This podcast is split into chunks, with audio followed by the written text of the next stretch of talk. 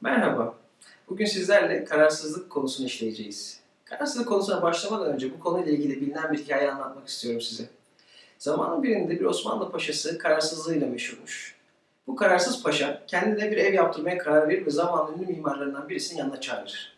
Der ki mimar efendi bana bir ev yaptırmanı istiyorum. Ve bu evin hani belirli özelliklerini sıralar e, paşa sırayla. Sonrasında der ki sen bu evi yapabileceğine inanıyorum. Mimar efendi paşanın kararsızlığını çok iyi bildiği için der ki efendim ben bu evi yaparım ama bir şartla. Paşa sorar nedir şartın?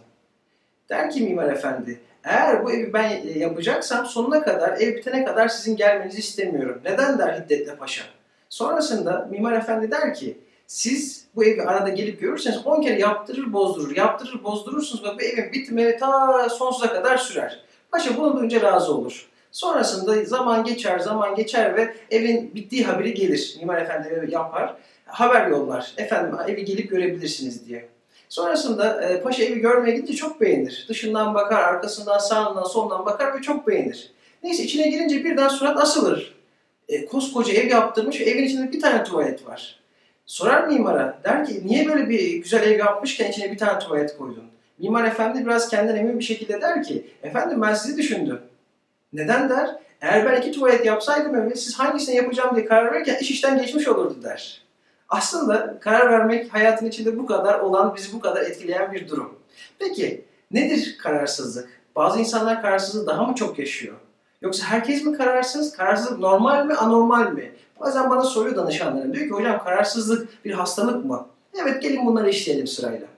İlk olarak ben kararsızlığın nedenlerinin e, başında alternatiflerimizin çok fazla olmasını görüyorum. Nedir alternatiflerin çok fazla olması? Eskiden televizyonun başına otururduk.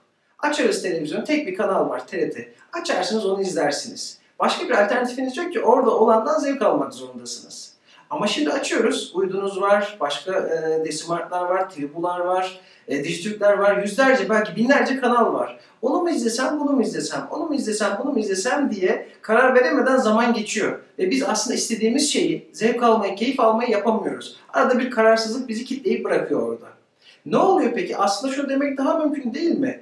Karar e, çok seçenek olması bizi daha mutlu etmesi lazım. Halbuki araştırmalar öyle söylemiyor. Amerika'da son zamanlarda yapılan bir araştırma alternatiflerimizin çok arttığını söylüyor. Alternatiflerin artması beklendiğinin aksine mutluluğu artıracağına daha da mutsuzluğu körüklüyor. Depresyonu artırdığı bulunmuş. Enteresan bir sonuç bana göre. Bir tanesi bu. Alternatiflerimizin çok artması. Birçok mağaza var, birçok alışveriş merkezi var, birçok marka var. Her markanın da aslında kendi reklam stratejilerine uygun e, bizim üzerimizde etkileri var. Dolayısıyla kararsızlık çok fazla bu konuda.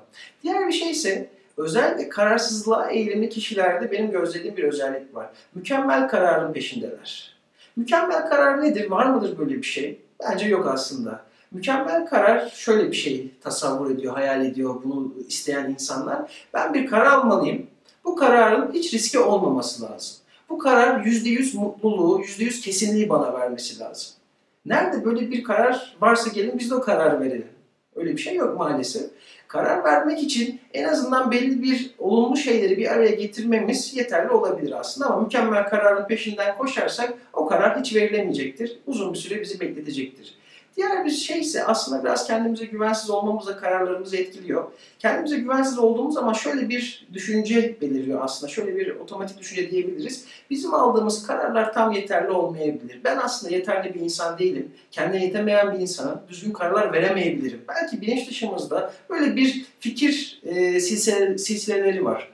Bunlar da bizim e, doğru karar almamız ya da verdiğimiz kararlara güvenmemizi engelliyor.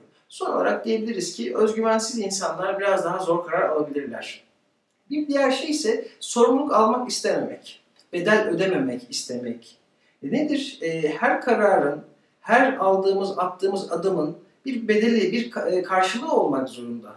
Eğer siz hayatınızda sorumluluk almak istemezseniz bir şekilde ilerleyemezsiniz, riske girmezseniz ilerleyemezsiniz. Kastettiğim şey tamamen risk değil. Hadi her şeyi riske atalım, bütün her şeyimizle e, ticarete girelim. Öyle bir şey değil kastettiğim şey. Ama belirli ölçüde risk almak ilerlemeyi de beraberinde getirir. Düşünün hepinizin çevresinde 3-4 yaşında bir çocuk vardır. Eğer yakınızda yakında sokakta, parkta görmüşsünüzdür. Çocuk yavaş yavaş annesinden uzaklaşır. Birkaç adım uzaklaşır, geri döner annesine bakar. Der ki annem orada mı? Tamam annem orada. Sonra bir iki adım daha atar, tekrar bakar. Şimdi insan da biraz bu çocuk gibi. Çocuk yavaş yavaş uzaklaşmayı, sınırlarını genişletmeyi deniyor. Ne yapıyor? Birazcık risk, birazcık güven arayışı. İkisi bir arada olduğu zaman çocuk kendine güvenini geliştiriyor ve yeni deneyimlerle tecrübelerini artırıyor. Böyle bir şey aslında.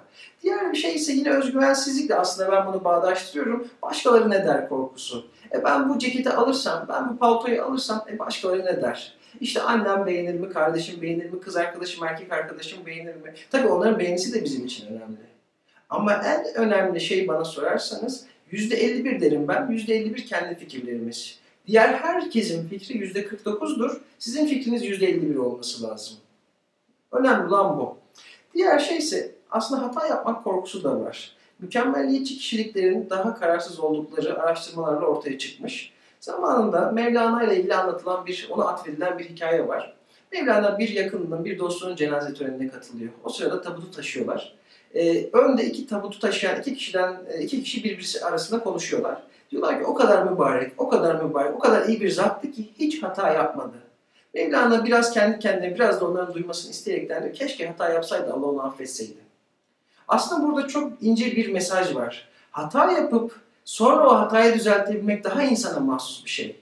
Yine Yunus Emre'nin de bu konuda bir sözü var. Hata yapmayan insan aslında hiçbir şey yapmamış insandır. Hata yapmaktan korkmamak lazım. Bu açıdan önemli. Peki, kararsızlığın sebeplerini, kimlerin daha fazla kararsız olduğunu kısaca söylemiş oldum. Peki doğru karar nasıl alınır? Büyük kararlar da böyle hızlıca mı alınması lazım? Şimdi insan birçok konuda karar vermek zorunda. Bir gün içinde, bir zaman içinde. Bunlardan bir tanesi mesela çıktınız dışarı hangi otobüse bineceksiniz, hangi dolmuşa bineceksiniz, otobüse mi bineceksiniz?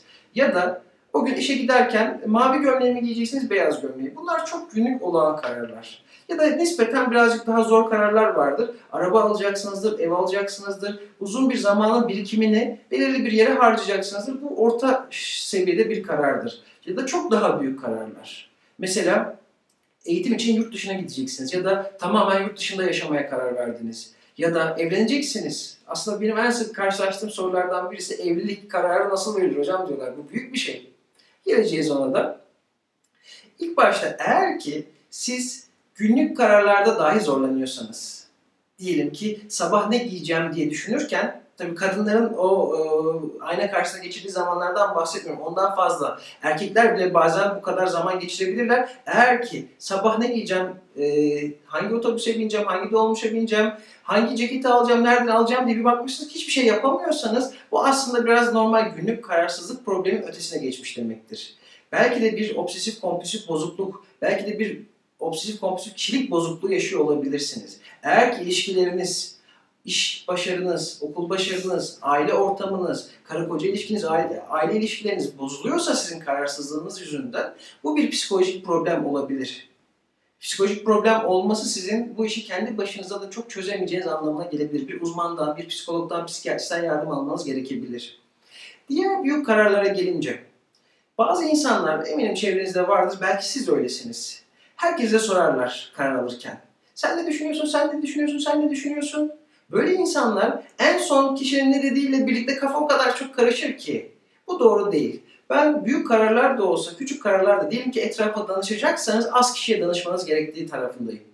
Ne kadar çok insana danışırsanız aslında söylenecek şeyler birbirinin birkaç çeşit varyasyonudur, benzeridir ama sizin kafanızı karıştırır. Hayatınızda, benim hayatımda var e, örnek vermek gerekirse, referans noktası insanlar oluşturmanız gerekir. 3-4 tane olması yeterli. Sorarsınız, biri der ki tamam iyi, kötü, onların söylediklerini bir kazanda kaynatıp %40, %49 dediğim gibi %49'u kesinlikle geçmemesi lazım. Kendi ana fikriniz, istekleriniz, arzularınız %51 olması lazım.